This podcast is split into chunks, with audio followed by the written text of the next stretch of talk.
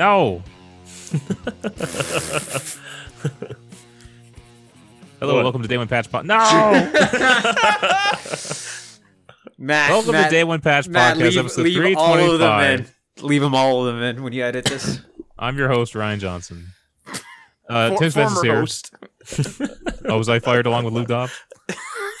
no, you're fi- you're fired by being interrupted like 700 times. Anyway, continue. Sorry. Hello, welcome to Day One Patch Podcast, episode three twenty-five. I'm your host Ryan Johnson. We got Tim Spence here. Yeah. What was that laugh? Who said that? That wasn't me. Who's laughing? Who's laughing? Who's talking there? Uh, Matt Lawrence is over there, I am. Yeah. and Adriano Petty. Hello, uh, how you guys doing? Hi. Good, good. Long week. Glad for it to be done.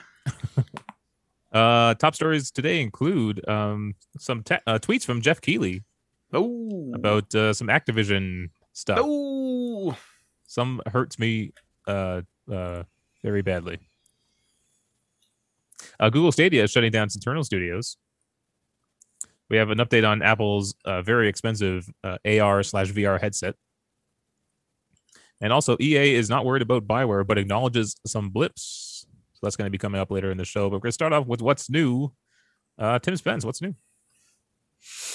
Um, actually, kind of a lot. I um, since I was last on, I started. I believe I started and finished uh Mario Galaxy. I'd never played before. Um, never played three before, I should say. Um, which was really good. It was enjoyable until like the end. I like if I had just played that game and then stopped playing when I had enough stars to like get to the end, it probably would have been a more fun playthrough. But because I like wanted to try to get as many as I could, like the only ones I didn't get, I think I ended with something like 103 or 104 stars out of 120. Um, I was doing a lot of the like harder ones that were like the uh the more challenging platforming and like the last levels of the game and stuff. Um that was in terms of probably like having a, the sense of having fun, it, they weren't as fun. Like some of them that it wasn't that they were challenging so much as they were just tedious or annoying. Um but overall like it's a shame because that tainted what would otherwise have been a really fun playthrough. But um, but yeah, otherwise, really really solid game. I would probably say of the three games because I was playing it on the Switch version. So of the three that I um have played, like sixty four, Sunshine, and Galaxy. I would probably rate it the lowest of the three, but not by much. But, are you going um, to uh, Are you going to do Galaxy Two now? Um, that I'll have to bust out the Wii for. I actually don't know if I have a. It, it's actually on the Wii U. You can buy you can buy digitally on the Wii U if you have. it oh, right okay, yeah, that might be You the way I'd have to do it. You then. you still have to use the remote and the nunchuck, but you don't have to. Yeah, I mean- off the. Yeah. It was that's probably for the best because I think using the uh using the um pro controller for the Switch was a mistake for that game. Um, the motion controls were like still integral to it, and with that pro controller, it was pretty annoying. But uh, Does it have like six axis, the Pro controller, like type type of thing where you can move it around? Or yeah, interesting. Yeah, so that's how that worked out. Which was like okay, but it would have been better if I had a, a dedicated like or a properly designed controller for motion for that sort of thing, I think. Um but yeah, um other than that, I also started playing Control again on stream. Oh, yeah. Um which we had done in the past about what like a year and a half ago probably. Um I think around when it launched, right?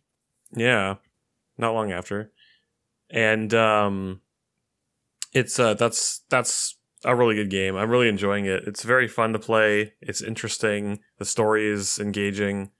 Um, yeah, it's just it's just a good time. I'm really enjoying playing through it. Um, aside from that, though, I uh I I resubscribed to WoW like maybe two weeks ago, and I haven't really like gotten into playing it yet.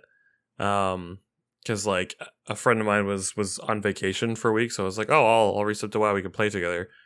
And uh, since then, we played it like one time, but since then, like we haven't really. So I haven't had a whole lot of desire to play it on my own, but I've get been getting back into it, and um, I mean we've talked about before. Like if Blizzard's good at one thing, it's getting you back into their games.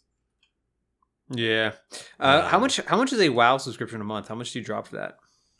Uh, Canadian, I think it's 17, 1750 Ooh. or something. What? That's But- like a Netflix subscription. Yeah, I mean it was. It's like when it first came out, it was 15. So the fact that you know something like 15, 16 years later, it's only gone up a little bit is not terrible. Um, but and here's how they like justify it: the price increase. You also get access to uh, World of Warcraft Classic as well. So you Yay! get to play both. I mean, I was excited for Classic when it came out. That's actually what I what got me back into WoW originally was when Classic launched, and I was like, "Fuck yeah, I can play the game like the way that I knew it back in the day." Um, and I played it for a couple of months, but good God, is it tedious? Like, there's a reason that it's a The- the- fifteen year old game. The classic one is just like the when it first launched. Like Yeah, it- vanilla. Like the, the vanilla version. Yep. Because I just got a free month of WoW, and uh, okay, and I don't know if I'm actually going to utilize it.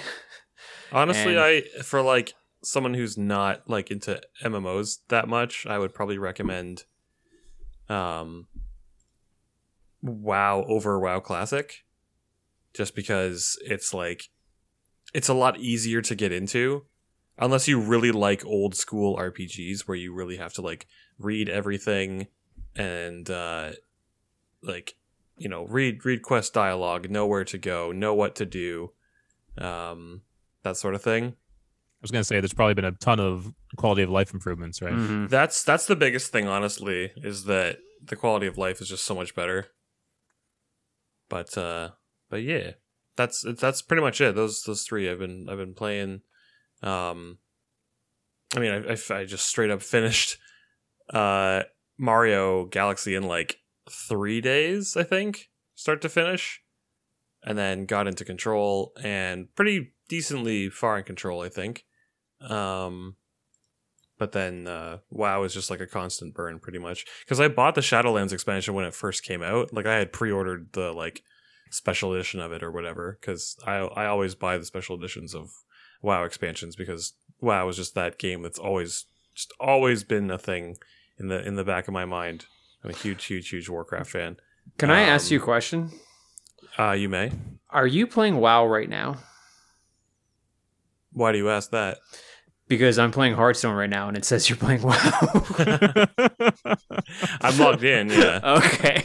I was playing it earlier. I, I, I was like, I'm on, I'm opening some packs, and I see two friends. I'm like, oh, I wonder who's online. It just says Tim Spence, um, Bastion, uh, Grizzly Hills. Yeah. Man, you're doxing my WoW character, man.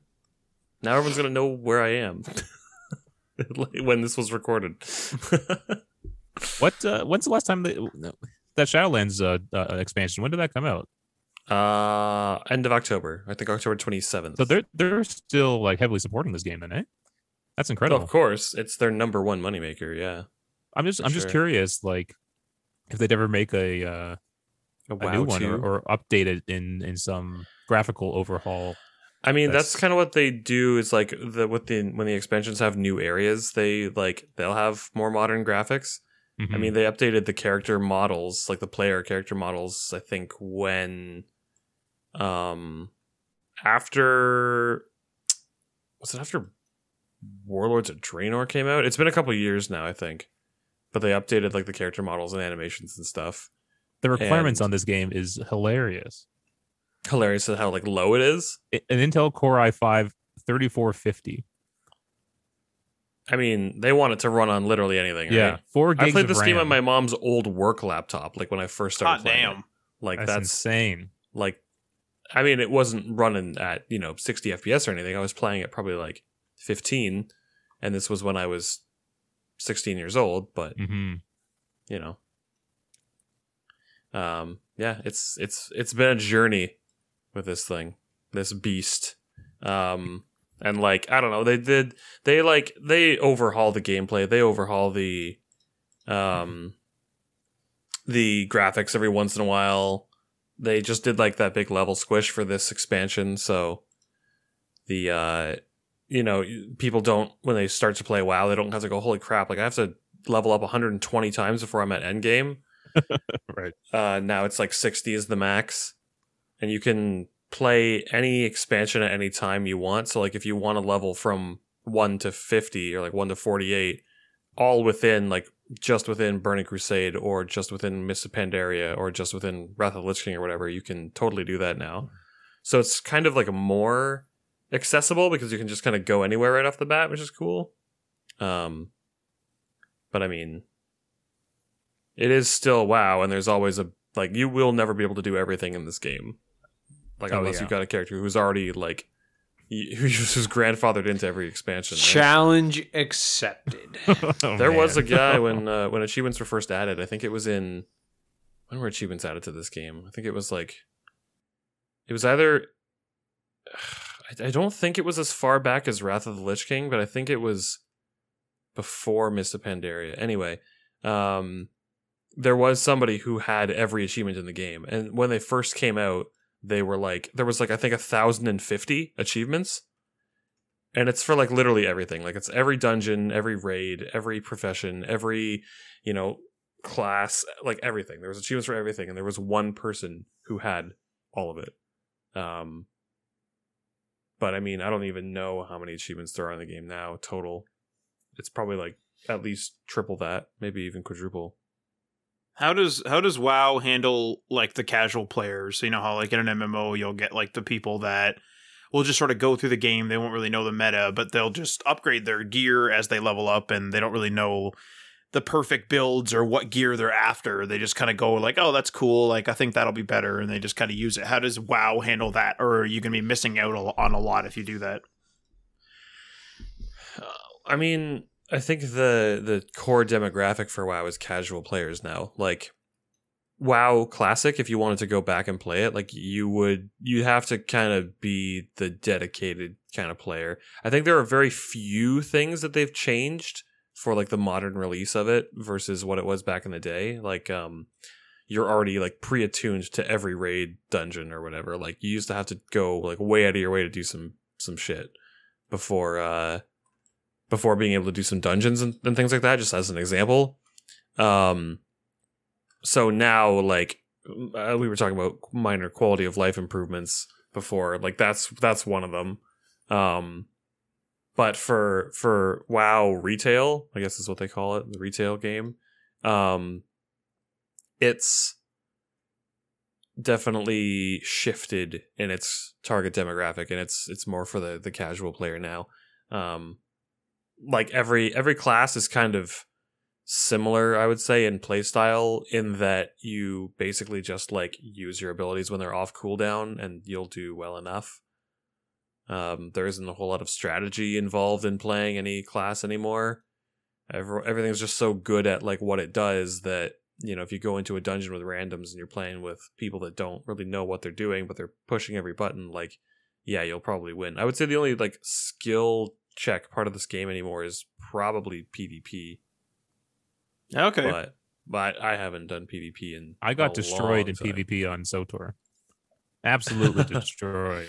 i used to It do okay i used to i used to play a decent amount of um pvp I, I made a pvp character when i first made my like um when i first was like all right i'm gonna make a character that i'm gonna min max and i'm gonna actually pay attention to like rotations and i'm gonna pick the best uh race class combination and blah blah blah this and that um and i i did a decent amount of pvp but i didn't do you know i didn't play it for a year or anything it was maybe a couple of months um, and it was all right, but I don't think I would ever say that I was particularly like good at it. Um, but I did make sure to pick a class that was easier for PvP. You know what's interesting actually, and I was just thinking about this is it's almost like back in the day, all the like hardcore gamer gamer stuff was like like the Razer MMO mouse and like the special key. I don't know if you guys remember, but like Evil, uh, yeah, like but EB Games had like a a keyboard that you could buy like stuff that you'd like you'd buy like the Age of Empires three module and click that in, and it had all the hotkeys, and there was like a WoW one I think and stuff like whatever. There was a bunch of games yeah. whatever games it was. And it seemed it seemed like RPGs and maybe strategy because or like MMOs are quite a bit of strategy. So strategy games like RTS and then like MMOs were like the big game that was like the hardcore gamer thing. Now it's like the RPGs and, and and MMOs specifically are like the casual games or more casual and the the Call of Duties and the shooters and all that are the games where you and Fortnite are like where you need to have the meta. You got to have like the the reflexes. You got to know what's going on. You got to follow the tips. You have to know what the builds are, what the patches are coming out, all that stuff. It's bizarre how it like flipped where COD back in the day was just like pick up a gun and shoot at these like enemy players and like help your team win. Now it's like, oh, I have a build in Warzone, you know, what's my class? Oh, I have this cool class built and it's like a whole thing now. Well, it's kind of like it, it shifted. Games shifted from from being single player to multiplayer, right? Like you couldn't always play multiplayer games, and then certain games like um, you know, GoldenEye, for example, like they threw multiplayer in as an as an afterthought. And like, yeah, it's really unbalanced. Like you just play Oddjob and you'll win because people have to like manually look down to uh to I forgot about that. to hit you, but they weren't concerned about balance because they just wanted to add this thing that was going to be fun. And like nowadays, it's like you have so many games that their entire shtick is online. Like, yeah, you're gonna have you're gonna have um a big difference between like the developers' thoughts and on how it's to affect their player base and like gameplay and that relationship between, right? Yeah, it's interesting how like the balance has shifted. I I guess the money has shifted there too to the online part where it's like, you know, the battle passes and the microtransactions and so and and and like you don't feel bad if you didn't buy something in the shop until your friend bought it and it's like, "Oh, well, I grabbed it before it left the shop." And there's like that angle too, so it's like the extremeness, I guess, of games and the monetization of games has all gone online at this point. Yeah, you can't you can't keep somebody on the string with a single player game really, unless you keep releasing you know expansions or, or stuff like that. But you can you can just bleed people dry with online transactions. Yeah, definitely. Uh, Adriano, what are you playing? Uh, I am in Hearthstone right now, actually. But besides that, um, most of my stuff, because I, I have to make notes. I actually have to list what I play in a week because I always forget. Um, I played two things by myself: Hearthstone and Dead Cells. I Won't bother going to that. But then I played Diablo three with you guys. We'll be playing again tonight after this, actually. Um, Borderlands 3 with you, Ryan. We're almost done. Yeah, you think so? Two thirds. We're like two thirds done. 2023. That's what I'm guessing. I was gonna say, Uh, how many years or months have you guys been playing this to be like sixty six percent through? I think we could get if we played tomorrow. I think or uh, Sunday. I think we could get another like three missions done. Yes, I, I I was gonna say I can do Sunday. I can't do. Uh, I I have the privilege. I'm in a position where I can get a haircut on Sunday, so I need to take that opportunity. Yeah. So if we, if we want to do later in Sunday, I'm totally fine, but not not a normal time. Yeah. Um, did Borderlands with you? Did Sea of Thieves with you guys? Uh, and then uh, Overwatch with you and Marty yesterday because that new Year of the Ox, I think it is, Yep. Year of the Ox event is out, and um, that's going to occupy a lot of time for the next three weeks. Other than that, I've I haven't gone back to Syndicate. I haven't gone back to God of War. There's a two new games that I had two well two new to me games that I've downloaded that I want to start, but uh, I'm not even going to mention them until I actually start them. So Okay. that'll be sometime in 2024, maybe. you download them now though. yeah, they're occupying space on my hard drive. Uh, All right, Matt, what are you playing? Uh, I have been playing Fallout 76. Of course, I have completed the season early, so I'm done it. Um, thank God. So Three that's, whole that's seasons in the can. Yeah, another season's in the camp. Uh, another season's in the. You say camp? Did I hear a play on? Oh, okay. Well, anyway, another season's in the camp. I'll use the play on words. Um, anyway, so that's done. Um, and I'm looking at potentially doing a little bit of building in my shelter uh, in the game because I haven't really touched it. I built like a weird little clown display, and that's about it. So, um, I may I may go and do a little bit of building now that I have some quote unquote off time from that. Um, and with the eagerly anticipated camp update, we can have multiple camps, uh, one at a time, but you can go through camp loadouts. I think they're called. That, that's pretty exciting. Um, lately they've been they've been doing quite a bit of uh, quality life improvements, including new inventory management, uh, like tabs and stuff like that. Uh, and just a bunch of different quality life improvements, which is super nice. Bigger stash limit, stuff like that. So that's been super good, and people are actually the as a result. It seems people are reinvigorated to buy, so the economy's back. Been So selling I've- like crazy. It's been I've been selling like crazy. I bought like so my kind of thing is is I buy normally like I buy whatever I want at at I'm pretty rich in the game, so like I buy whatever I want okay. at people's I'm camps. pretty rich in the game. Well, I mean, I also play it every single day pretty Actually, well. so- all four of us are pretty much at max caps at all times. Yeah, like we're just at the end game. Like it's not even a flex at this point. We're just at the end game. So I buy whatever I want basically from camps for the most part. And I'm just trying to like fill out my plans and my recipes, ones I don't have. And I've been doing that, whatever. And then usually if my caps start like they slowly climb, even though I'm buying every now and then, uh, they slowly climb up to a point where I just end up buying a serum recipe, which is one of the most expensive, if not the most expensive item in the game from like an AI vendor. So I buy those. I do I do use like stuff to make it like the discount perk, and I do use grape mentats and stuff to make the price go down. Um, but yeah, no. So I I uh, I bought in this like crazy era. I bought two of those, or maybe even three already uh, during this like reinvigorated period. So I've been making money like crazy. And uh, yeah, so it's been good that way. And with this other update that that's coming out with the all the perk loadouts is is so needed too. Um, so you can actually try different builds without like completely tearing apart your perk, um, your like basically your build, and like having one of those perk loadouts dedicated to build, craft, and repair, like using workshops. Like I'm just gonna call it like my workshop build, if you can name them, is just gonna be huge. So that that basically getting ready for these updates, um, with of which half of them are already out. So yeah, so pretty excited about uh, the impending updates and utilizing the current ones. Um, so that's pretty good. Uh, and then this basically uh, this week for single player stuff, I guess I've been continuing Watch Dogs, Watch Dogs Legion specifically. Uh, really digging, really really digging it still. I've basically filled my team out. I don't know if it's actually full, but I've just have kind of all the people I wanted. So I have like a royal guard to go into like the Buckingham Palace area. I have a couple of police officers to get into uniformed areas. I have a couple, one or two Albion people to get into other uniformed areas. I have like a drone uh, specialist, uh, uh, like a brawler, and then a couple other like general. Uh, I have um an MI5 slash MI6 agent as well, like a spy that has like a James Bond car and stuff like that. So that's super cool.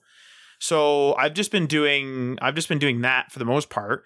I've been doing the actual missions now, but something super interesting. So I know that you can turn permadeath on. I think we had that discussion last week, and I kind of figured your uh, consequences was going to be, you know, your person gets killed, and if you have permadeath on, maybe they actually die. Some people have a trait in which they might they can just draw they can just die at random, or they might just like there's like a permadeath trait of that person, so it's like a risk in recruiting them. Um, but I found another one actually. So usually it's like I get you know shot up or I get I get like stunned to the point where I get taken to the hospital or I get arrested type of thing. So they go they go out for a certain amount of time.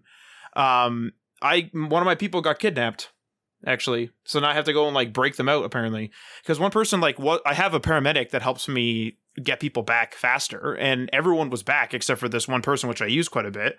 And I was like, what the hell? And um, when I went and hovered over her, they're like missing. So I was like, oh, I guess, I guess she'll be back later. Like maybe it's just an like an indeterminate amount of time. And then I was in my missions because I started doing missions. Like I said, finished recruiting basically, and I like found a mission for her, and I have to go like help her. Like she's she's been taken hostage by I don't know Albion or something. So that's super cool. I don't know. This game has like a lot of intricacies and for a game that could be absolutely filled to the brim with um basically like not scams but what would you say? Like uh like gimmicks. Like the whole like recruiting people is like f- like could be gimmicky. Schlock. yeah like it could all be garbage and it, it really isn't. Like it that's the super thing that's a super cool thing. Like uh, unlocking tech for people is super helpful uh completely changes the game. How you play is different too so like you can go and like if you hurt like somebody's wife, they will like dislike you more, and so you have to like go and do more for them to get them to be your recruit or whatever. Um, you can use lethal weapons, non-lethal weapons, and like it's I don't know. The game is really well put together. Like from from the other Watch Dogs, I've only played the first one. Played the first one, didn't really like it. Boring. I used to always call it press square or hold square simulator. Uh, didn't really like it. Aiden Pearce was boring. Story was boring. But skipping two because I was gonna play two because it was free on something for a while. I claimed it, but I just never ended up getting around to it. You you play. You play, yeah. So I claimed it, and I was gonna play it, but just never did. And then just jumped into Legion. Legion's really good. Like it's what's watch. It's what Watchdog should be. The only thing I would say that could really use improvement is, um, specifically, I would say more more ways to get into facilities. So a lot of the stuff you're doing obviously is like, you know, go into a facility and hack a computer, uh, you know, use a spider bot and like sneak in the thing. And you, you can choose different methods. Uh, like, I don't know, call a cargo bot with your construction guy and then like hop on your cargo bot and like fly yourself in over the radar and stuff like that. So there's a bunch there. I just would like to see more. Um, but there's no complaint with what's there. Also, there's a, I found a little, little Easter egg that I recorded as well. I climbed up to the top of a building and like hacked into this. I think it was a CTOS hub and it's like an area where it's like it's kind of like the internet hub for that area, but it's for the the smart OS for the city. And um, I was at the top of a building, and I was like, "Crap!" Like it took me actually a while to get up here. Like I'm gonna have to climb all the way back down because I was trying to break into a building across the river. And my person like did in the cutscene like looked around and then did a leap of faith into the water with the whole music and everything, like the sound effect from AC. So that was a kind of a little cool little touch. But uh, even the driving is good in this game.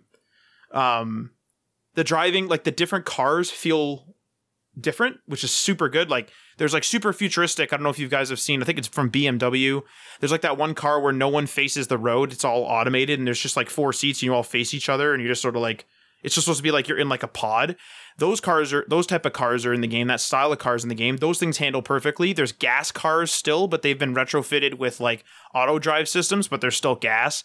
Those handle differently there's like electric cars but there's of differing of differing types you know like crossovers and those things those all feel different um Is the game supposed to be in the future? the game is in like yeah like 2050 i'd say Oh, okay. like Really? 2050 so it's like it's like there's still gas cars but you but there's like cargo drones flying around but like there's not drones literally like It- everywhere Wait, is isn't Aiden Pearce from the first game in this game? he might be um So i wouldn't you- be surprised if you could recruit him probably. Should be an old man by that point. I, I don't know exactly what year it is. Like i don't i'm just guessing at the year based on like our actual technology in real life and what they're at. I- because it's like it's like they have holograms. It's like we're pretty close. I, I always felt like it was just based on the marketing. It was kind of like a it was like one of those modern day quote unquote, but one of those like we'll take liberties with the technology modern day. Like like you you know how in the MCU we have we still have poverty all around the world, but then we have like the Avengers which have super awesome technology and like there's the two extremes. yeah I always I always felt like Watch Dogs Legion was kind of like we're taking liberties with the technology that we have, but it's still modern day. yeah i yeah, you could do that like i would say most of the tech um so here's like no one- date given. Yeah, there's like I would say like Adrian was probably right in that like we have holograms now, like we kind of have the infancy of holograms in real life. So it's just like as if somebody was like, we have we have holograms now, and then went around and put a bunch of holograms on stuff, and like we have drones that can deliver stuff, and so somebody went and like just like bought a bunch of them and put them out in the world. So it's almost like as if all the technology that we have today in our infancy is just being adopted, but like there's a lot of drones, but it's not like there's like, you know, cars driving and then a drone highway above. There's a lot of drones up there, but it's not like wall to wall drones. Like Coruscant. Yeah, according it's not to quite there. according to Wikipedia, it says circa late 2020s, early 2030s. Yeah, yeah, Yeah, that, that, I- I that can could be buy it. that. That could be it. Um, actually, it's funny you mentioned the poverty stuff, Adriano. So there's different boroughs in the game. So there's like you know, whatever, and you make them rise up and stuff like that. I'm not going to get into the weeds of it, but um, I went into well, I was being chased by the police. So I was being chased by the police, and I I like took off into a borough. And I didn't know where I was, new area, I'd never been there before, and it was um, sort of like a poorer area. And I had I totaled my car, just disastered it, and so I needed another one and I found someone else's Mini Cooper, and I was like, "Fuck, I'm gonna take this thing."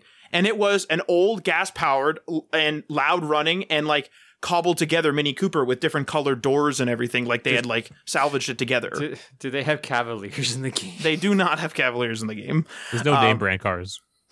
Oh, that would be so good if uh, there's a Cavalier and you adopted it, Matt. No, uh, no Cavaliers in the game. But yeah, I don't know. Watch Dogs Legion, like for what Watch Dogs is like. I- Again, I haven't played the second one, but for what Watch Dogs Watch Dogs came from, huge fucking improvement, and I would say has met the hype that they were trying to push at E3 when we first saw it. Like really, really well done. Okay. That, conclu- that what- concludes my my what audio you essay. playing? What you playing, Ryan? Uh, well, I played a bunch of uh, the medium. I think I think I'm pretty close to finishing that. Um, I'm enjoying it. Uh, I really enjoy going back and forth between my Xbox and my PC and how And it- seamless that that operates. And it uh, the cross save is uh, there's no uh, Microsoft do Sync. I don't have really? to do anything. Well, I, I do see the sync, but I, I am attributing yeah. that to my slow internet. Um, but yeah, it's, it's it's seamless. I just boot up the game and I hit continue, and it literally brings my save up, and I'm I'm playing again. So I think that's fantastic. Um, I'm just reading a review here on on the Game Pass thing, and the the guy said terrible performance on PC and the lack of ultra wide support was uh, uh, or he's saying that he doesn't like the lack of ultra wide support. And he goes on to say some other things, and he says, uh, "Story was awesome and the concept was wicked, but was destroyed for me by the lack by the black bars on the sides of my monitor." well, that's his fault for buying an ultra wide uh, monitor. Not every game's going to have support for it. Mm-hmm. So how? Uh, what are the updates with the um, well, the proverbial and literal updates with the uh, with the poor performance? Like, have they fixed So- it, remedied it? I did read that that patch they released was supposed to help a bit, and I thought it did because I, I got it running on high settings, uh, 60 frames per second at 1440. It's it's running at at 60 for me, right? But when it does that split world thing, that's when it really takes a hit and drops me down to like 28 frames per second. It kills me that like like this wasn't a this wasn't like a, a big red flag on their development board when they were when they were test running this. It's one of those things. I'm sure they knew about it. It's one of those things where it's playable. You can get through the game with that performance. Nothing is stopping you from finishing that game. Man, Like it's not game breaking. So Well, that, that's the thing. Though. I'm I'm worried that it would be game breaking for me. That like my oh like like I, I have a, I have a feeling I'm going down to low if I'm lucky medium and then and then I'm uh I'm going to like I like I just don't want it to halt my actual game when I jump to the the quote unquote other world. I don't know. Yeah. Um someone here played it on a 9 970. So Wait, this is on Game Pass, right? Yeah. yeah. I was gonna say, like, you, at that point, you're basically just down. You can just download it like a demo, and if you don't like That- it, that- delete it. That's exactly why like and that's why like I if knowing what the specs are if I was going to buy this game I probably wouldn't if I had to buy it but because Yeah. it's just part of Game Pass like it's I'm just going to I'm just worried about your uh your hard drive. That's all.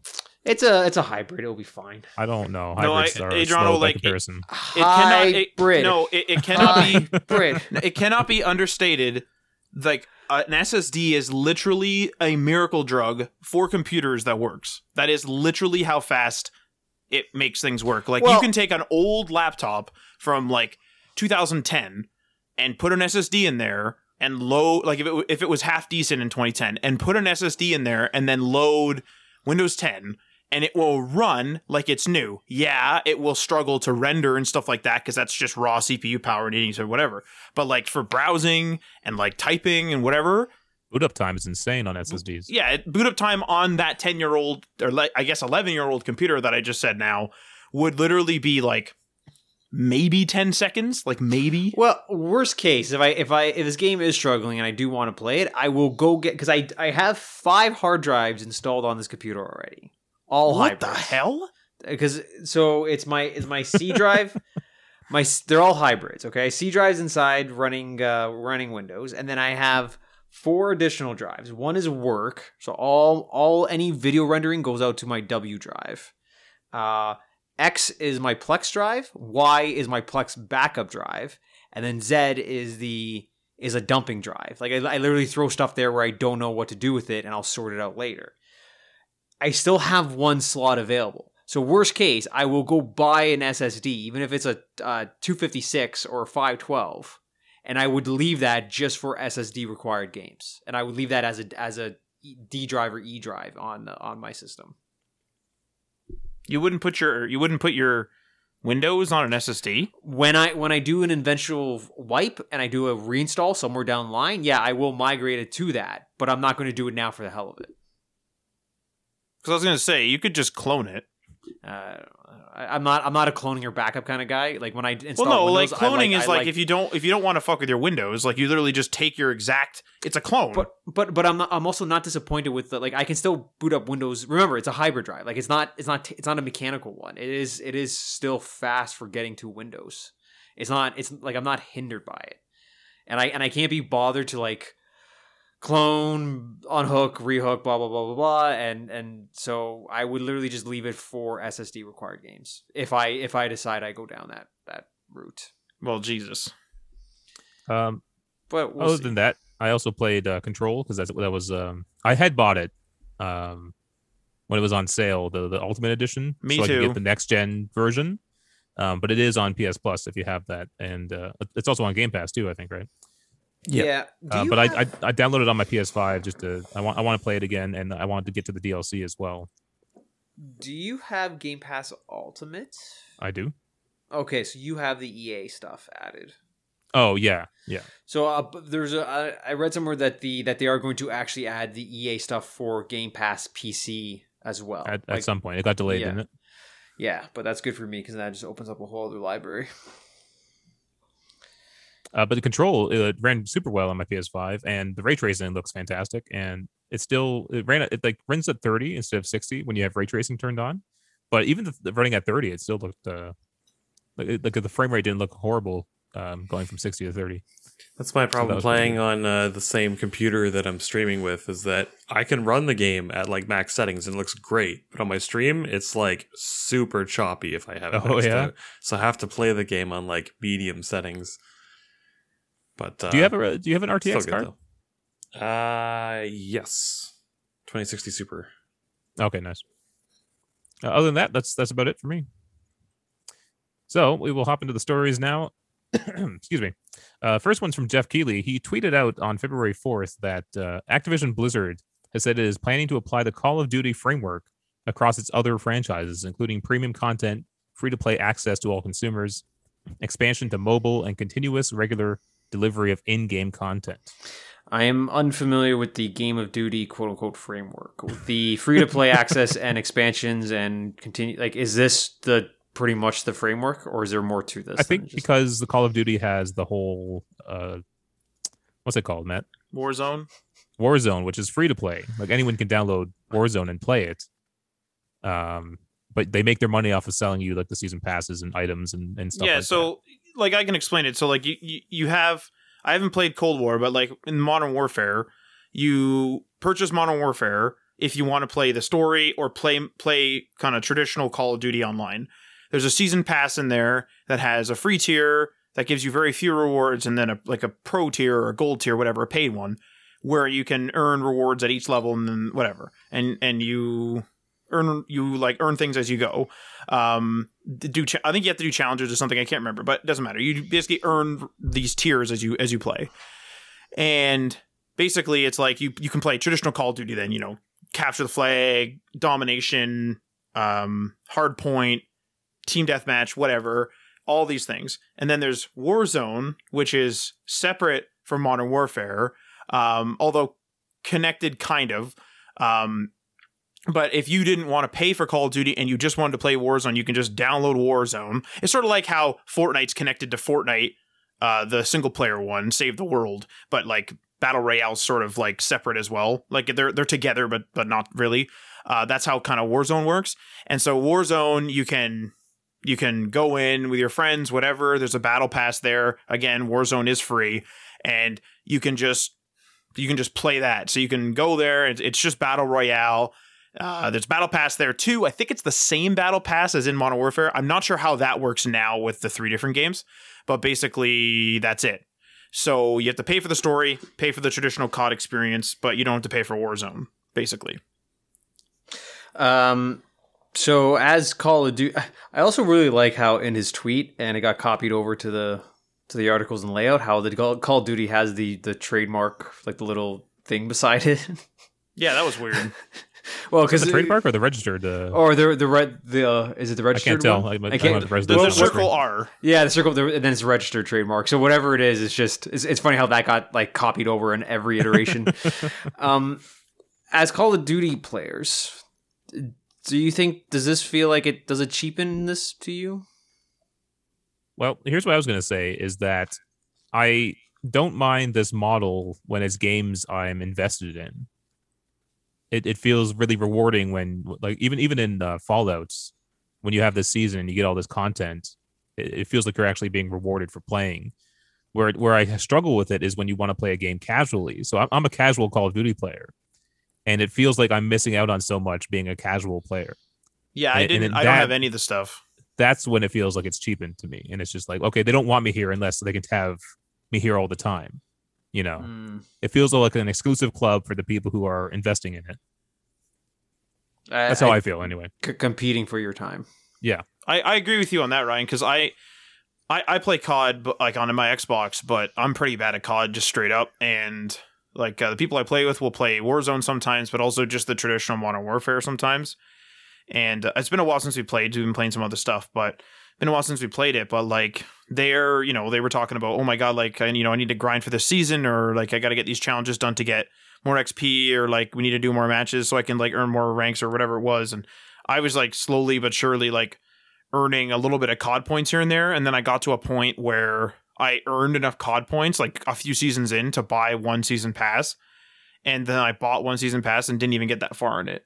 So it's just like, again, like even though I had, you know, the premium experience for one season, it just wasn't, I just didn't play it enough. Like it's just like COD is very casual. So you do miss out on a lot. Uh, you miss out on like different skins on your vehicles and you miss out on different skins in your guns and you miss out on different operators, which are like the people you play as the soldiers you play as and stuff like that. So you do miss out on a lot. Now, I have a theory, and you guys can like sort of dissect this, but I have a theory on how this is going to apply to Overwatch 2. I think Overwatch Okay. 2 is going to be the PvP is going to be free. It's going to be free to play. I think it's going to be fully free to play. You're allowed to you can download it on your PS5, maybe even your PS4, and it basically makes the first Overwatch free. But with all the new maps of Overwatch 2. So for people that don't know, the listener, it's like uh, Blizzard is making the Overwatch PvP work across Overwatch 1 and Overwatch 2. Uh, the only thing you're missing out on is the story of Overwatch 2 and the single player stuff. So the single player or like the co op stuff, whatever it's going to be. So the story stuff. So what I think is going to be is I think they're going to make Overwatch PvP free. So they're going to give you, you know, when Overwatch 2 launches, they'll probably launch a few more uh, characters and a few maps. And that'll also be an update to the PS4 version, just the regular Overwatch one. But I think that's going to be free. It's going to be called Overwatch PvP or whatever it's going to be called. And then you're going to pay for the Overwatch story experience, whether that's co op or single player, whatever it is. You're going to pay for that. I think there's going to be a battle pass because they're already experimenting right now with get nine wins, and every three wins you get like an, an item, an item, and then a character or a, a skin. I think that they realize that people like the grind. So I don't know whether they're going to scrap the loot boxes, maybe not, just because there's so many items in, in Overwatch, so they may never scrap the loot boxes. I think there's going to be exclusive items in a season pass that you're going to have a silver free, very few reward tier, or a gold pay for premium tier. God, I hope you're wrong. Because I was telling you guys, like, if Geoff Keighley's uh, tweet is correct, they're not going to wait till Overwatch 3 to apply this model. And that is, to me, that's the only way to apply this model to Overwatch. What are you going to make free to play? Well, it's not going to be the stuff that the writers worked on for a long time, the co-op slash single player stuff. They're not going to make those free to that free to play because they just wrote, they just had to do all the writing and they had to invent that mode and everything.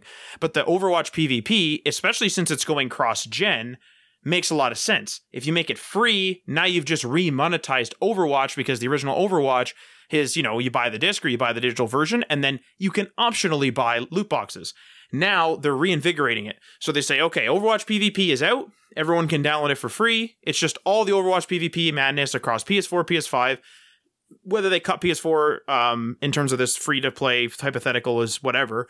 But the point is, is that they're trying to reinvigorate the people that are not going to buy Overwatch 2 by giving them a battle pass because they're running it because people are now like you guys were saying you guys have been playing overwatch quite a bit and not even half as much as some people and you guys are getting nonstop duplicates, some of you, because you have so many items. There's going to be tons of people out there like that. So now we have to monopolize their time. We can't just get them there during events. We got to get we got to get them there during events. We got to get them there during the seasons. We got to get them there during these like three win sticker, three wins sticker, and then three wins uh, a skin or sprays or what the hell they're giving you.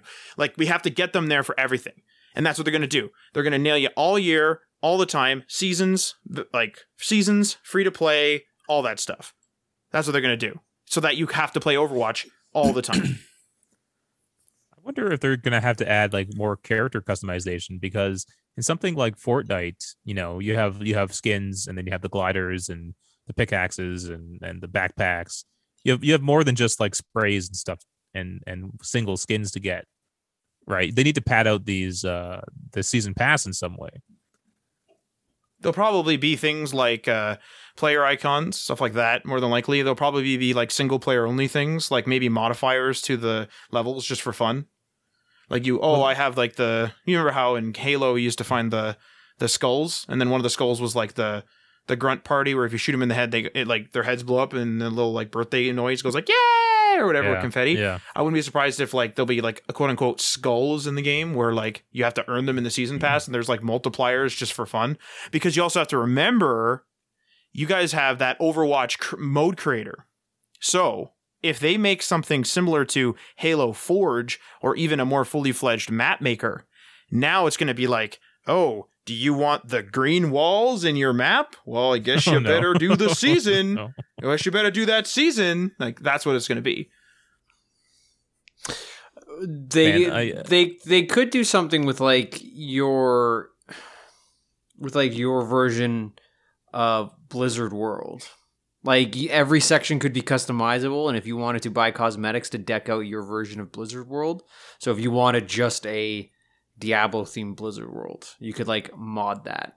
Or you Yeah, that'd be cool. Star, Starcraft, Or even similarly, they could get could give everyone their own like Overwatch headquarters to customize. Yeah, or you know the most famous one would be like a Heroes of the Storm loadout because that's the one that everyone goes back to. Uh, Yep. No, That's that's my favorite. Yeah, that's my.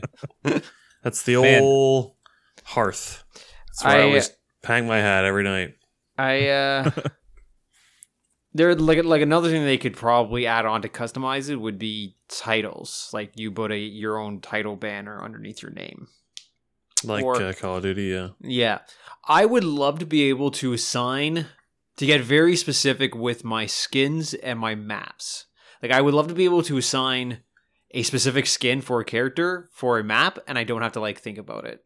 That'd be fun, yeah. Yeah, so like, oh, I, I have a I have my my the the my WoW skins and my StarCraft skins. I would love to be able to say on Blizzard World, use only those skins, just so I can like have a theme going. Uh, in some sad news, uh, Geoff Keighley also tweeted in another, a different tweet, that Diablo 4 and Overwatch 2 won't come out in 2021. that was expected. now, I wonder how much Overwatch 2 is going to have changed since they showed it to us. they're 'Cause gonna they have showed it gonna us, this like- model. It's gonna have like this model. years That's ago, that's the right? big I, difference, right? I think I, I think I think the model's going to change, but I think visually what they showed off is not going to be Yeah, I think It's it's, not going to be be completely different. because because what they what they like like remember they said that everyone in Overwatch is going to get the Overwatch 2 PvP stuff. hmm Like you can you can not buy Overwatch 2 and you're going to get everything in Overwatch to play against other players. They're, they don't want to split that base at all. So they can't change the fundamental 6v6 aspect of that game. It has to stay the same. I was gonna say, do you think that you're gonna miss out on anything if you haven't played Overwatch at all? If you just start playing with Overwatch 2? Uh, I'm going to say no because the most like 99% of the narrative stuff from Overwatch is not even absorbed in game. Like it's comic books, books, and cinematics. So even even if you wanted to jump into Overwatch 2, you go watch the and, and like I, I have my own playlist like saved on YouTube of all the Overwatch cinematics, and you can go read the comics for free, and all the books are for free. Like you don't even have to pay for any Overwatch content. You can probably go right into Overwatch too. That's pretty crazy, eh? Yeah. They, they they they really want to hammer home that as an IP. Like I think I think they knew it early in development. They're like this IP can just it's fucking gold and they knew they had to capitalize it in the 21st century tradition of just getting it as ma- on as many platforms as possible on YouTube, on print, on other print, and in video game, and just keep it going. Here's the here's the golden question though, Adriano. Would you pay for the premium season pass if you're going to miss out on skins? I really hate to say it, I probably would. No, look at him. Yeah. He's been Would, be- converted. would this be the would this be the first pass that you ever purchased? uh, that I regularly purchase. I'm trying to think of when I would pot. Because you're against Yeah, you know microtransactions. Does this fall Yeah. into that camp? it does. Well, no, because Adriano Does thinks microtransactions are consumable, right? Yeah. Yeah, but this is consumable because you wouldn't buy the Hearthstone pass because it was because it was you considered it a microtransaction, didn't you? No, I, I I don't buy the Hearthstone pass just because that's just that's just money that I don't want to spend. But I, I don't know that I consider necessarily consider that a microtransactions. I to be honest, I don't know. I don't think I would consider a a what I know to be of a pass like plunder pass, tr- tavern pass, battle pass, whatever the fuck you want to call it. I don't think I would consider to be a microtransaction. But I think this, if I were to do Overwatch, would be the first one that I do. I do regularly. I'm trying to think of another one. I don't think so. All right, I- let's uh I see. Is I would if I ever got back into Sea of Thieves seriously, I would consider doing that, but I have not done that yet. So is that pass out? I didn't even see that when we played. it, it's in there. Yep. It's in. Yeah, you could. Yeah, it's uh, in They didn't, they they didn't throw it in my face. That's surprising. Yeah, and we and one night of playing, I'm assuming that Matt, because I think Tim, you already gone on ahead of us before with that update. But like one night, I went from level one to level twelve immediately. Damn. Like it just we just ripped through that stuff. Jeez. Yeah, doing that vault really helped. Yeah. Our next story here is about Google Stadia is shutting down its internal studios and changing its uh, business focus. This comes from Kotaku. So Google will close two game studios located in Montreal and Los Angeles. Neither had released any games yet. Uh, that closure will, closure will impact 150 developers. Uh, one source familiar with Stadia operations said uh, the company says it will try to find uh, those developers new roles at Google. Um, so Google will continue to operate uh, the Stadia gaming service and its $10 monthly Stadia Pro service. It's unclear how many, if any, exclusive games will still come to the service, though the company has in- indicated that it will still sign new games and will bring more third-party releases to the platform. It nevertheless will look like many of uh, look to many like a drawdown on the plan uh, to have Stadia run as a bona fide competitor to console platforms. How do you guys feel about this? Uh, Adriano, you actually have uh, Stadia through your brother, right? yeah, So you're. I'm, I'm by what's the by prospects te- look like to you? by technicality, I'm the Stadia expert, I guess. Yeah.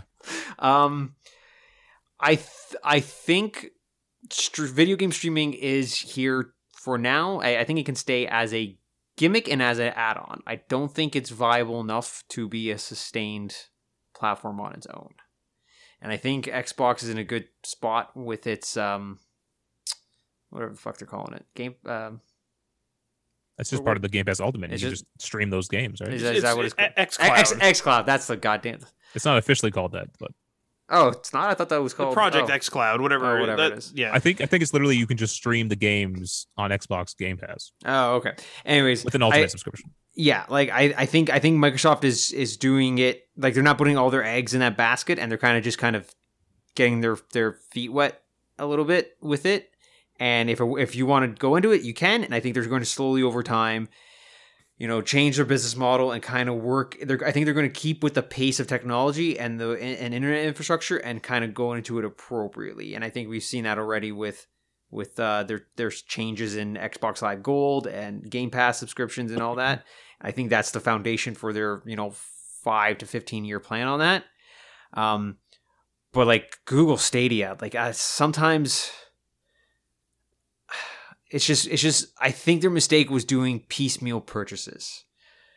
And like there is a Stadia subscription pro, uh, pro subscription service where you get free games per month, but it's exactly like the PS Plus system where it is, f- those are in your library as long as you're in Stadia Pro as soon as you disconnect, you don't get those games anymore. And then if you resubscribe later, you get access to those games back. So you're always in a well, if I'm in, I'm in. If I'm not, I'm losing access to all these games unless I buy them separately again. And I really think they could have benefited from at least having a a uh, subscription based system as well. Like if you wanted to buy piecemeal, go ahead, but like an all in, you know, twelve bucks a month if you wanted to do it, go for it. I I I really, if you ask me five years from now if Stadia is still around, I, it's hard for me to say. I'm gonna say I'm gonna say maybe not. I wonder if the controller was a barrier too, because you, you initially, I think at least, you needed that controller to play Stadia. You Oh, couldn't just yeah. use your Xbox on your PC and play Stadia. on on top of all that, the the the fucking launch, it was oh, we had promised uh Stadia uh Stadia on all Chromecasts. Then they had to dial that back at launch. It's like oh all all Chromecast um Like the 4K ones. Yeah, whatever, whatever it is. Yeah. Then then they were overheating. Then they also promised controller support across all major controllers. They had to roll that back.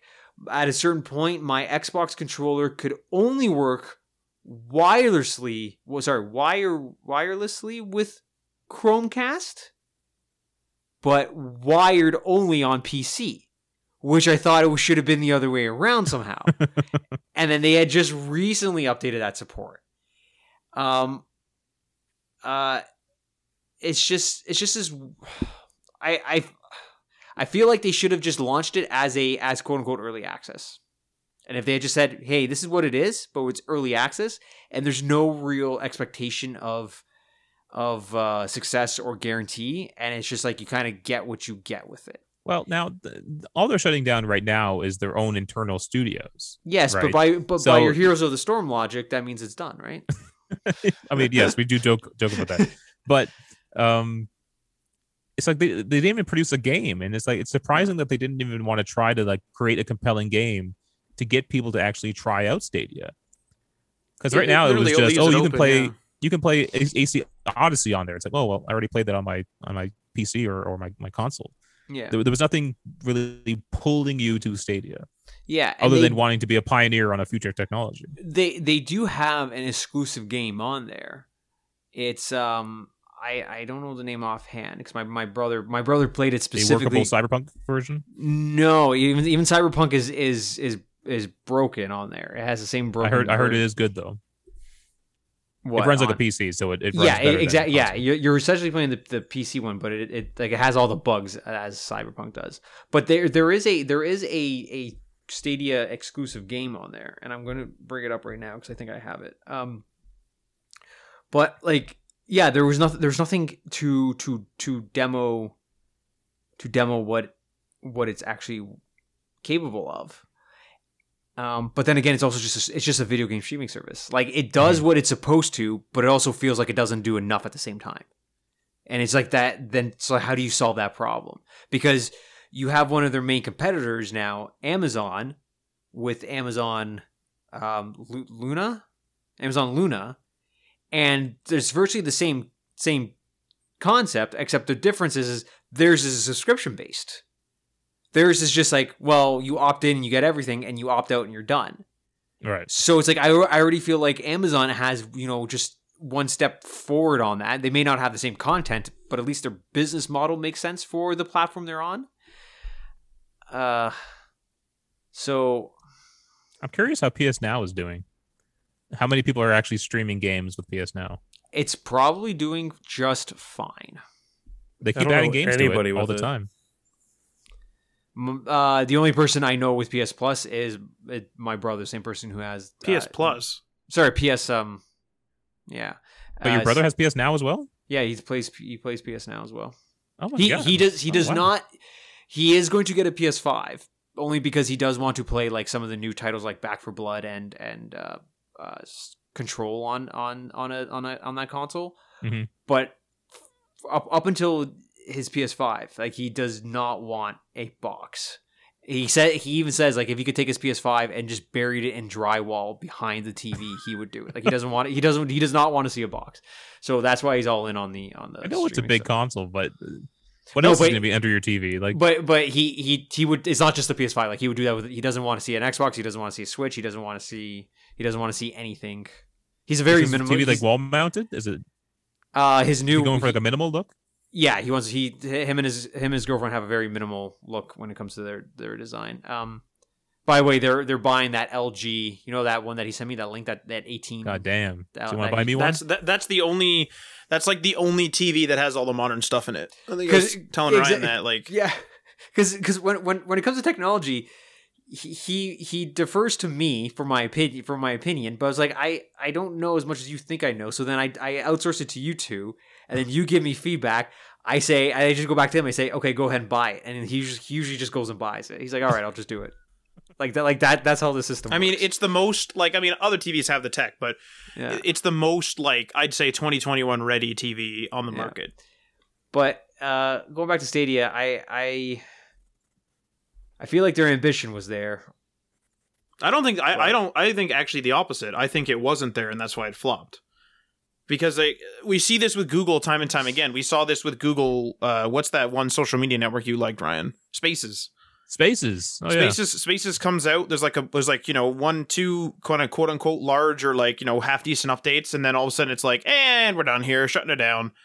And like we see this type of stuff, like we saw Google Play Music come out, and then Google Play Music was just there, and then like a big up, like whatever, some updates come out here and there, and then like a big update comes out. It's like, holy crap, we got podcasts on Google Play Music. Take a look at this. Take a look at this, guys.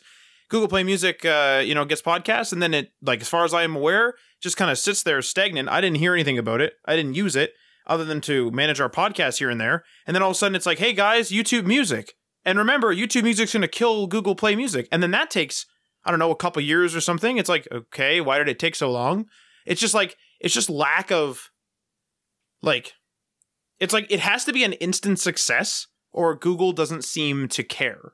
If that makes sense. Like, they don't want to put any money into it, clearly, because they would have made one game.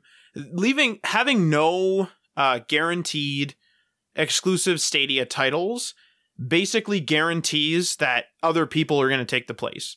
Like Microsoft, like why would you ever go to someone else other than Microsoft for game streaming right now?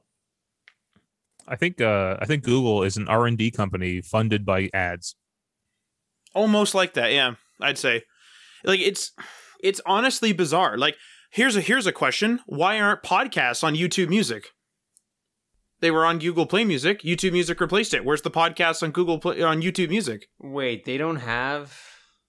I don't believe I don't, we were on Google Play Music, and I do. I, I'm a YouTube Premium subscriber, so let me open up. Let me open up my YouTube Music. Don't they have And- a podcast app though? Yeah, no, they do. But one second. So one sec. So let me type in Day One Patch Podcast. So it's not in there now. Ryan makes a good point. They do have a dedicated a dedicated podcast app, right? But there's gonna be but there's gonna be people that like specifically use the YouTube brand. Like the brand is all over the place too. Like you're like, oh, this is replacing this, but remember, Google Google Podcasts is another thing. Now, yes, of course, you can use them, and I use them. Like I use Google uh, Podcasts, so that's fine. And I have YouTube Premium, so I can use YouTube and YouTube Music. That's fine. But it's just it's just bizarre to me that now there's like this YouTube brand, and then there's also like Google brand, like Google Podcasts. It's like, well, what? Like, shouldn't YouTube be the media? Like, shouldn't YouTube be the you know what I mean? Like, shouldn't they be the media guys then? Shouldn't that be the brand? YouTube podcast, YouTube video, YouTube music. Done. Like, doesn't that make a lot of sense? I don't know. Like, it just it just feels it just feels half baked. And when Google goes into something half baked, look at look at Allo and Duo. Oh yeah. Duo is only around because Duo was massively successful.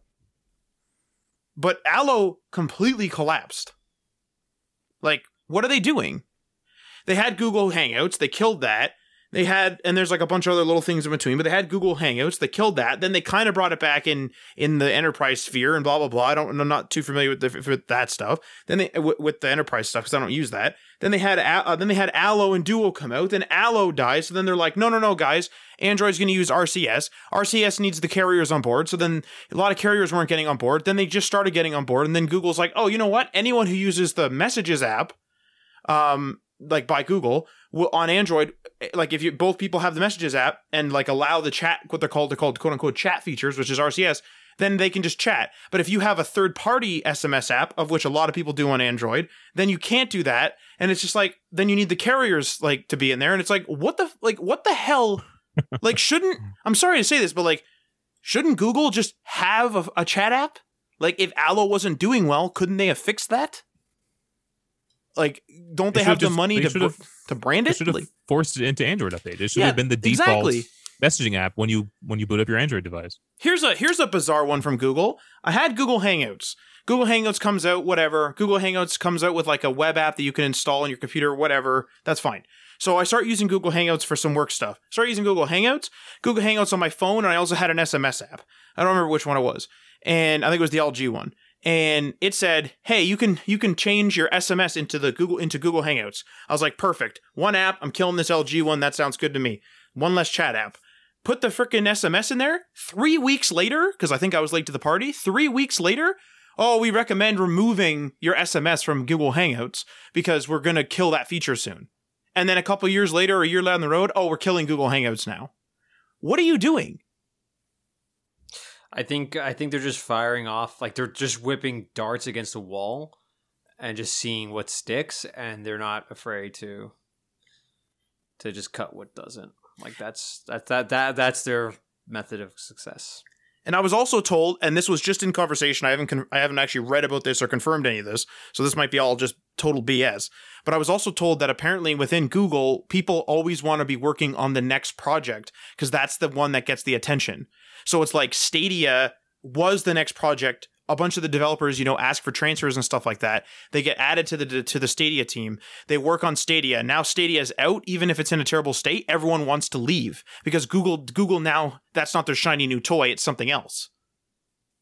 So then it becomes like you're always after the shiny new toy. Now, whether again whether that's right or wrong, I don't know, but it does kind of make sense from what we're seeing on the consumer side. Fuck, I'm gonna cough. If you're a cough, Matt, you're gonna have to edit it out. All right, well, let's- move on to our next story here. Um, Apple's AR slash VR headset said to feature dual 8K displays, eye tracking, swappable headbands, and more. This comes from Mac Rumors, uh, or actually more, um, they're reporting on the information. Uh, so the information today reported on some potential features to expect based on information shared by a source with direct knowledge of the device. The report claims that the headset will be equipped with more than a dozen cameras for tracking and hand movements, along with two ultra high resolution 8K displays and advanced eye tracking technology. The cameras would be able to pass video of the real world through the visor and display to the user, creating a mixed reality effect. Uh, the information said it viewed internal Apple images of a late stage prototype of the headset from last year, which show a sleek, curved visor attached to the face by a mesh material on swappable headbands. Uh, the report claims one headband would feature spatial audio technology like the AirPods Pro uh, for a surround sound like experience, while another optional headband would provide additional battery life on the go. Uh, Apple has internally discussed the pricing of the headset around $3,000, according to the report, which would place it within the ballpark of Microsoft's mixed reality HoloLens 2 headset, which retails for 3500 Uh, that's three thousand if it were to come out today, or they're anticipating in two years from now, or When it whenever- releases, and yeah. yeah. Is that Yeah. what they're anticipating? Yeah.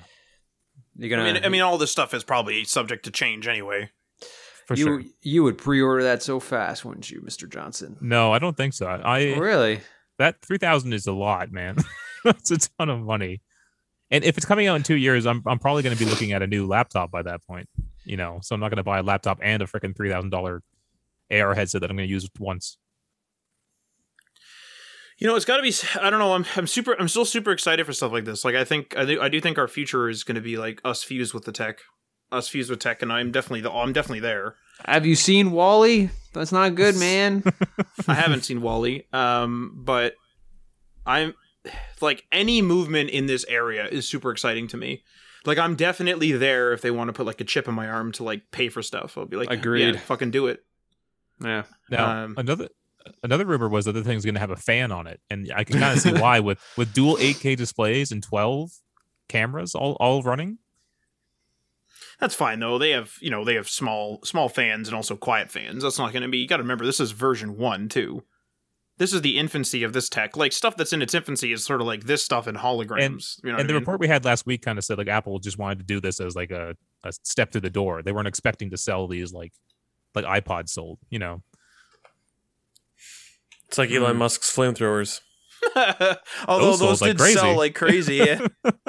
Yeah, but there were that many of them though. He he sold flamethrowers. He did. Yeah. Ten thousand each. Man, that he's got some. He's got They some- weren't what's- technically flamethrowers. You're not allowed to sell flamethrowers. Yeah, yeah, yeah. They're they're they're mobile backpack barbecues. It Whatever. was it was whatever a, it was a fire tosser, not a flamethrower. yeah. I think it literally difference. says on there too, not a flamethrower. not a monkey. Um, is it me or does Elon Musk feel like uh, what's his name from The Simpsons? Han- Hank Scorpio. He's literally Oh, yeah. a Bond villain. Totally. Yeah, yeah. That's uh, that's gonna be uh, that's gonna be him one day. Um, I don't know. I I guess this. I'm not surprised by this Apple uh, announcement of uh headset. Like they would go, I think, s- super high end, super expensive, probably turnover. Like how how far after the release of this do you think it's going to be outdated and they're going to release Model Two and everyone's going to update? That's the thing, good right? They have to make it cheap enough where, or make it cheap enough where a bunch of people would feel compelled to buy it, but also not so expensive that they wouldn't be able to afford the next one that came out in two years.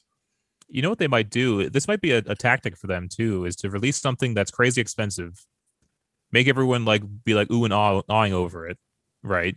Say, oh, I want that, but I can't afford it. It's a ridiculous price. And then they'll come out with a lower cost one that people can actually ob- obtain, and then that one will sell like crazy. That's pretty Or- smart. or or they release this at its price everyone buys it and they give it a reasonable lifespan before they release another one like five years instead of you know every Wow. year and a half the thing is, though, is you can't because That's you know in, instead of forced obsolescence No, where everyone thing- feels obligated to upgrade That's with that's a- a good joke. I like that one. with AR with AR VR though, like you can't say what what it like. Yeah, forced obsolescence with phones, whatever. But in general, like we we know, meaning consumers know, you can realistically have a phone for three years if you're not rough with it, and it'll be fine.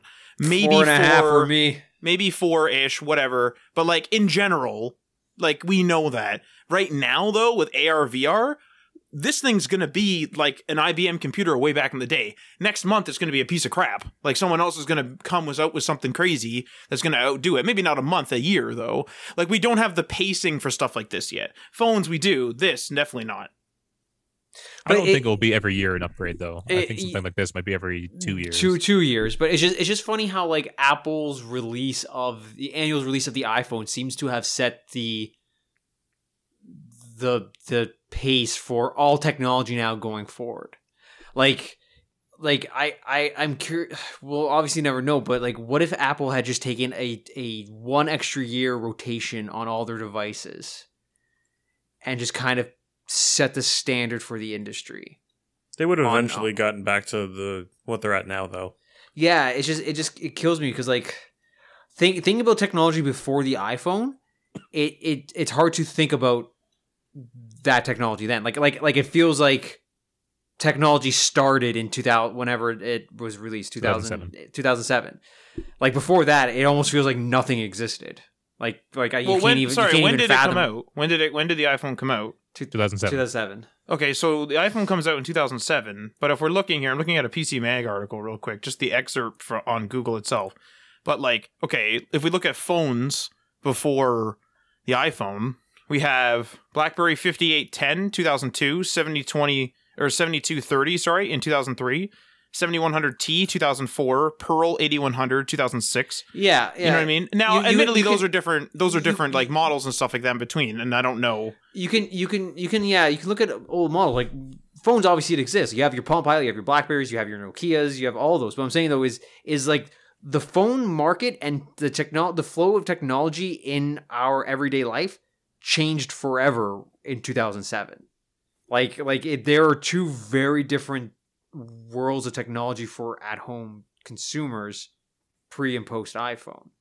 And it and it just feels like their pacing of that out the gate, like that kind of kickstart from their from the their their their dead stop, just out of the out that gate, just kind of dictated how technology is going to be leapfrogging every two years on release. And I just like I don't know what would have to happen for them to Well, get out of that rotation, or Here's what I any any, is, any company out of that rotation. here's what I think it is though. Like the, the more expensive an object is, the less you want to upgrade it, right? So with with your laptops, they were traditionally more expensive than your phone, and so you'd keep your laptop for four or five years, um, right? Phones were relatively cheap compared to PCs when they launched, but phones have now slowly crept up to the thousand dollar Mhm. mark, and I think that will, and I think it's actually shifted the upgrade rate. It used to be every two years for people with phones. Now it might be every three years. Yeah, And so as it becomes more and more expensive, I think the upgrade rate will will increase. but like time will increase. Yeah, so looking at the the 360 PS3, you had a half step like form factor upgrade, and it looks like we're now going to have like a half step, like a every five year kind of upgrade from here on out with game consoles. Like we well we we don't have enough of these releases to kind of dictate it, but it seems like it's going to be like a like a five year, uh, like a You're talking like a PS5 Pro? Is that PS5 saying? Pro, and then after that, we'll probably have a proper PS6, and then a, you know a PS 6.5 or whatever we're gonna call it. So it like we, it's safe to like I think it's safe to say right now we're gonna have like a like a five year rotation on game consoles. On phones, it was a year to two years. Now we're three. Like, do we see a VR headset being closer to a game console time frame and like a like a life cycle, or closer to a phone life cycle? I'd say game console. I think right now they're doing it because the tech is is needs to get to a point where it's it's better, and so they're upgrading more often. But I think once you have a, a system that actually performs, like the current Oculus, I think is is apparently like one of the best um, VR headsets right now. I think and that how- one you might keep for five years. Yeah, and like like how how many how many iterations of the Oculus came out? I'm not sure. I haven't been tracking that too closely. I'm, I'm sure Matt's already looking it up. Let's take a look here. is that true, Matt? I'm I am not. No. Oh, okay. I was put, I I was just- put on the spot and I started to panic. because because like because like if if if there was if there was reason and if certain other, like if other companies and other iterations of, of headsets kind of established that they were in the four to five year range and you know they they match the game console releases not a phone release i would be way more likely to get into that but just like the idea of like buying an apple one or buying a sony one and saying okay within two years this might not be usable anymore and i'll be forced to upgrade if i want to continue like that that does not sound appealing to me I don't I don't see the thing is though is is there's a difference there is because you know a phone a phone from 2010 is a lot different than a phone in 2021. But if all my phones suddenly broke except for my LG G4 from like quite a few years ago, I assuming the battery still works, I can go back to there. Like phones have phones have become um, refined the same way that PCs have come refined, and I I, I call this like what I would say is like I'd, I'd call it mundane. Like I, I've said before that computing has become mundane. So like PCs, yeah, they upgrade every year, whatever, but only the enthusiasts really care. And it's because you buy a computer and that computer will do you until it gets too slow or it breaks or you want or you just want a new one. But that computer hasn't changed in 10 years. Like this computer beside me is almost 10 years old. I can go get my college laptop and while it's slow, I could work on that thing. Like I could work on that thing and it's 11, 12 years old now, I think, something like that. Like it's they're old, but like the form factor hasn't changed. But if you go to a phone from 2010, you know, we're talking f- like some flip phones, some hybrid like flip phones. We have slider phones. Like the the the form factor and the actual technology hadn't been flushed out. And now it's just like slab of glass, slab of glass, slab of glass. That's all it is every year now with some different changes. So the reason why it comes out every single year is to keep them in the media, but it's also because you want to have the um it's also because you want to have like for example, if I buy a phone this year, um I want to have the latest camera. I don't want to wait just be, and wait and get like the 2-year-old camera because what's going to happen is is then then this this is what's going to happen. So let's say they release a phone every 3 years. So they go like uh two, let's just say it's 2000s just to make it easy. So let's say 2000 and the Samsung 1 comes out, okay? So I I I don't need I don't need a phone yet.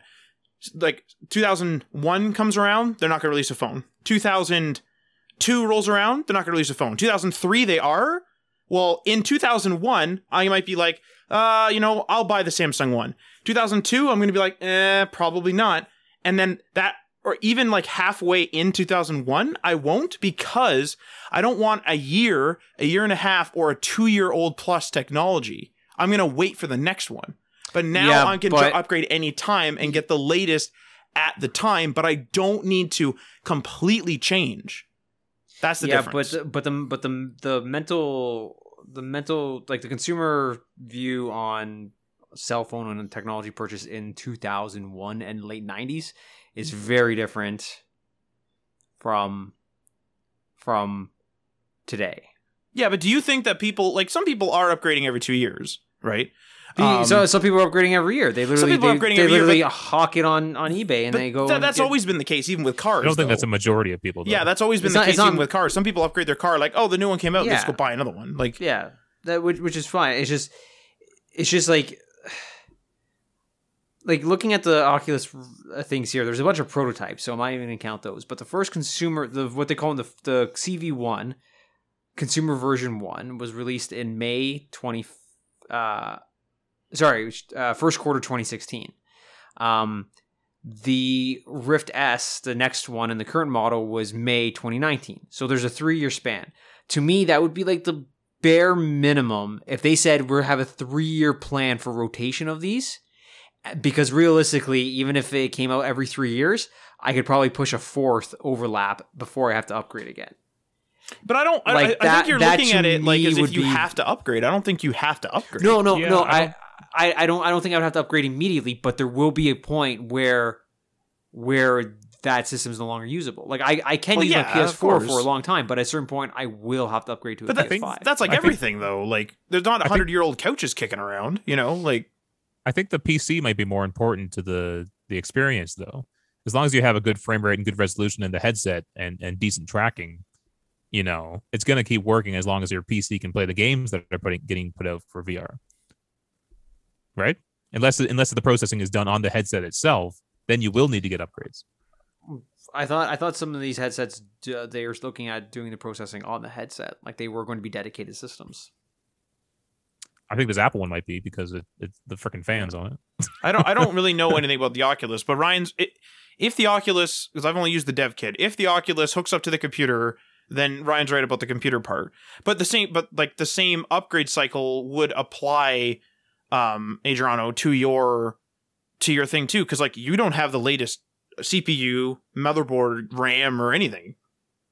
But like you're just using it until it's done or whatever or until you until it's it till maybe not it's done, but you're done with it. Like it just can't be used anymore. It's not fulfilling your needs, and then you must move on. Like I think that that that is where like like they're not doing every three years to make you upgrade. I think with this with the Oculus, I think they're doing every three years because it's not as it's not as um used or it's not as popular as the phones. Phones is in almost everyone's pocket. You don't have an Oculus on everyone's desk. So you don't need to upgrade every year. And people are just going to buy the one that's out there. I think that's the difference. All right, let's move on to our final story for the week. Uh, EA is not worried about Bioware, but acknowledges some blips. This comes from GameSpot. So EA CEO Andrew Wilson said during earnings briefing, which is via GI.biz, um, uh, that the Bioware, the Bioware is an incredible studio filled with incredible people who do incredible work. He acknowledged that Bioware has had some blips in their delivery in recent years, uh, but Wilson suggested that the uh, shortcomings are actually a good thing. He's proud that Bioware pushed deeply into innovative and creativity, even if it didn't work out completely the way the studio might have wanted. Uh, Wilson went on to say that uh, EA feels very confident about Bioware's future with the new Dragon Age and Mass Effect games it's working on. Reminds me of like when you're a kid and your like parents are telling you to get a job, and they're like, "All right, now when you go in for the interview, they're gonna ask you what your greatest weakness is, but what you do is you spin the weakness into a strength because they'll they'll like to hear that. So it's like that's just the mentality that I get from this, where they're like, "Oh yeah, you know, it was a bad thing, but actually it was probably a good thing." Onward and upward. We were just we were just so focused on innovation.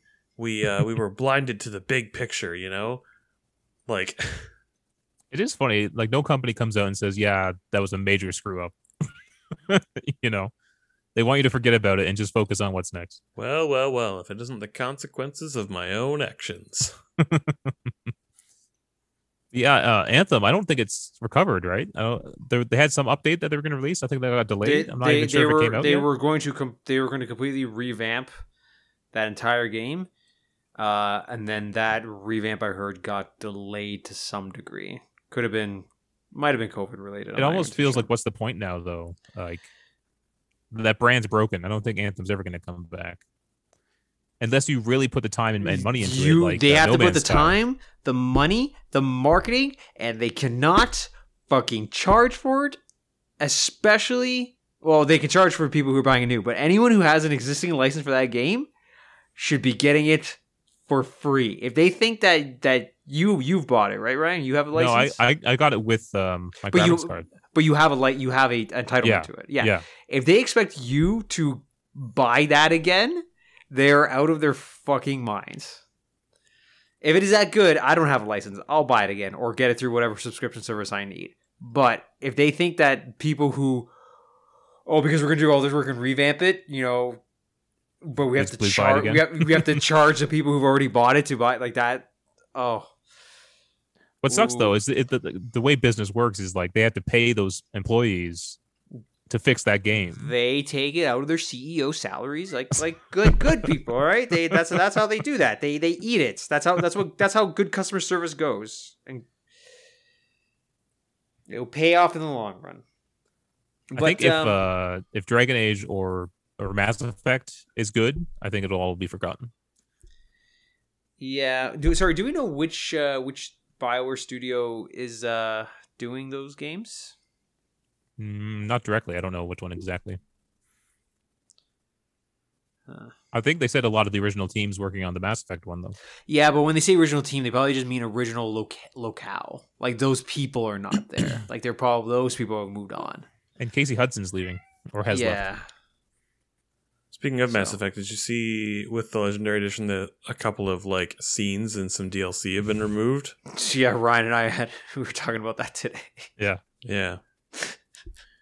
I guess I don't know. Some people were saying like of all of the DLCs to be removed, they were glad it was that one because nothing really happened in it and there wasn't much um contribution to the overall story. Yeah. I mean, I don't know cuz I haven't played.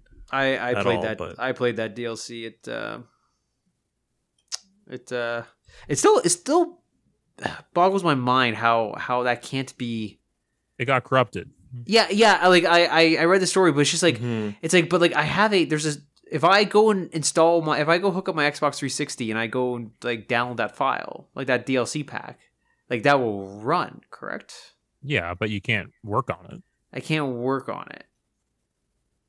Whenever they It's- package this, like whenever they whatever they do for their export to to, to a compi- disc, they it's a- compile it. they Yeah, compile it's a, They it's a, can't it's a they can't way. reverse that. Yeah. yeah, It, it's just it's just again like go, going back to uh, going back to our conversation a couple weeks ago about just like information present like that that bothers me that that information's gone that we can't that can't move forward The, the, that's, just, one- that's just poof the one scene they changed was kind of funny. It was like apparently like Shepard had like his legs open and like the the, the camera was like really low and like just kind of like staring straight down his legs. And they said that they couldn't actually change his animation. For, for whatever reason, they couldn't change the animation, so they had to move the camera so it didn't, didn't look as unflattering. There's a there's a guy on YouTube um, that covers animations. I don't know. Marty sent me a couple videos, and one of them was Mass Effect, so I watched it. And um, the the like sheer number of systems and animation work that has to go into a dynamic RPG's um, character animations is actually crazy. Like it's more than you think. It's not hand done. It's like hand done sections with AI assuming things, with reset poses, with like it's it's crazy. Well, with RPGs, that uh, like there's so much dialogue that it would take you forever to hand animate the, the facial things. They yeah, they put in that AI thing, and that's what happened with um, Andromeda. That's why all the facial animations was so screwed up because it was all being controlled by AI. That's what the video was about. Actually, was Andromeda and like how it works and stuff like that. It, yeah, it was uh, crazy. it's it's super interesting when when uh when like animators they have to come up with tricks in the system to make things more efficient like in toy story 4 mo- a good chunk of that um of that movie takes place in a antique shop and they said if they didn't have the experience or the database for 3d assets with the pixar library they wouldn't have been able to do that. Like they wouldn't have been able to do that for toy story 3 or toy story 2 it was only because it was it was so far down the line and they had a library of just 3d assets that they could throw into that virtual um, uh, antique store. But they said one of the things that they they wouldn't have been able to do by hand are the spider webs that are in that three that that were rendered in Toy Story 4 in that antique shop. They wouldn't have been able to have time to go and design them and go and place them.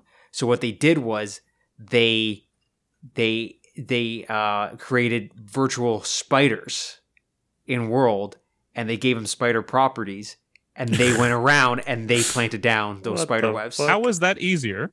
That that apparently was a spider that is- AI? Spider AI. yeah. that is easier than it would would have been to go and do it themselves. And it's like shit like that is what I find amazing. Like mean- it's just genius genius circumvention of of uh, of a property. That's what I Easier, love. maybe, but hell of a lot more time consuming. Yeah. oh yeah, we'll make the spider AI do it. Yeah, the what? what are you talking about? Yeah, yeah. Oh yeah, the What spider AI? AI? that I've been I've been cooking up in my uh, my workshop my spare Yeah. time actually. Yeah, the spider AI, it's my uh, ideal version of a spider.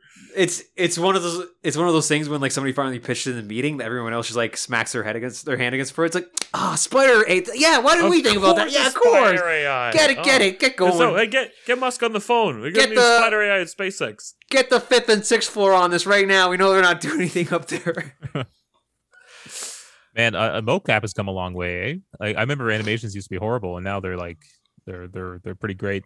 And it's Mhm. amazing to think about um, the first Last of Us. All the facial animations was hand animated. Holy crap! but even even even the skill at hand animating facial animation now has they people have gotten better like i think i think you mentioned me ryan that that squadrons is hand animated they didn't they didn't do any mocap for that Oh, I'm not sure. I don't I don't know if I said that.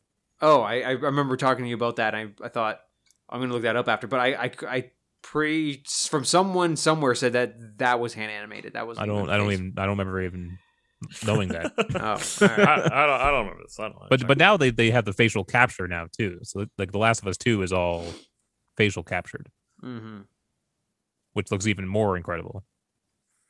So anyway, that's all we got for this week. I have one small bit of information, not correction, but like something I just looked up in between. Okay. So the Oculus Quest, and there's a couple versions of that or whatever it is, is the standalone headset VR thing. The Oculus Rift is their line of product that connects to a PC. I imagine that one's cheaper then. I'm not sure about that. I didn't look at the price, but just just a correction for people. So like in your buying habits or in your whatever you're buying, whatever the thing Ray John was saying, your buying Oh, upgrade right. cycle. Because the one is the one's like standalone, so you don't now you it's optionally, or at least the new one, I think it's called the Oculus Quest 2, is optionally connectable to a PC. The first one I'm not sure. So you can optionally connect it to a PC, but it is a standalone one where it does all the computing on board. And the Rift, Ah. you have to connect it to the computer. Okay. Thanks for that, Matt. Um, Tim, Hello. pitch your show or or plug your show, I guess rather. Yeah, I'm streaming four days a week on Twitch.tv slash Yeah That Figures. Playing Control, and afterwards, I'm not sure what I'm going to do. Maybe something short. I'm also thinking about diving into uh, a bunch of Sony exclusives pretty soon. So I want to get to God of War. I want to get to Horizon Zero Dawn. All that good stuff. are you Um, are you going to do that on place like uh for whatever form factor it will require. okay because like uh the Horizon is one of the few ones they release on PC. So didn't- Yeah. There you go. Yep. I mean, Uh. Matt bought it for me for Christmas on PC. Ooh. So, it's got it's got that ultra widescreen support too. oh yeah, for my definitely ultra widescreen old ass 1080p Asus monitors. Yeah. I may, might I make a suggestion, Tim? If you're looking for something short, Bloodborne. you should play the first. You should play the first uh, Mafia Definitive Edition. That's a short Hmm. one. That's a if short you, one and a if good you one. want to play something short, you should I play mean- the entire Mass Effect Legendary Collection. I mean, I will when it comes out, but um, I'm I'm trying to go with games that I already own. I don't want to buy anything for for Oh, stream for a while now because I've got so many games that I haven't played ever. I was looking through my Steam library like I don't even know a couple of days ago, and I was looking to see because you can you could filter in Steam by games that you have never played, and barring a couple exceptions because there's things where they're in there like a couple of times like the different entries for Counter Strike and like some old old ass games that I you know I know I'll never play or like ones that I got in a humble bundle but I only wanted the one game out of it. So barring a couple exceptions, I have about 70 games in my Steam library that I've never even installed. So yeah, I want to uh, avoid paying for anything for a while. If we were if we were bigger streamers, I would love to do like a like play your entire Steam library. Clearing out the backlog, yeah, Yeah. for sure. I think a lot mm. of people do that. You know, you know what helps with the multiple game clients and unplayed games all over the place? A nice Excel spreadsheet. That's Aw, right. Yeah. That, that that should be my Twitch stream. Just streaming my spreadsheets. Jesus people would Christ. watch. Yeah, there would be an audience for that. There would be an audience. The oddly All right. satisfying crowd. Uh, also, we're we're streaming uh, Sea of Thieves uh, at uh, twitch.tv slash Day One Patch Media. Yeah, check that out on Quartermaster Adriano over here. Wednesdays after eight Eastern. I'm telling you now, I have way more fun just organizing stuff on the ship than ever going out onto the actual island. Oh, I love going on the island, The- the- the- stuff. The logistics of just running stuff and warehousing, that's my shit. You were right there. cooking. got our- you were cooking a whole bunch of meat the Yeah. whole time. Yeah, Yeah, having Ryan's- a dedicated Ryan's cook weird. is actually super helpful. Having Ryan's half-eaten pork chop just sitting in the fucking barrel. we gotta, we have to set the ground rules here, okay? All right, we'll Uh, see you good guys next week. times. See you next week, Ryan. Peace.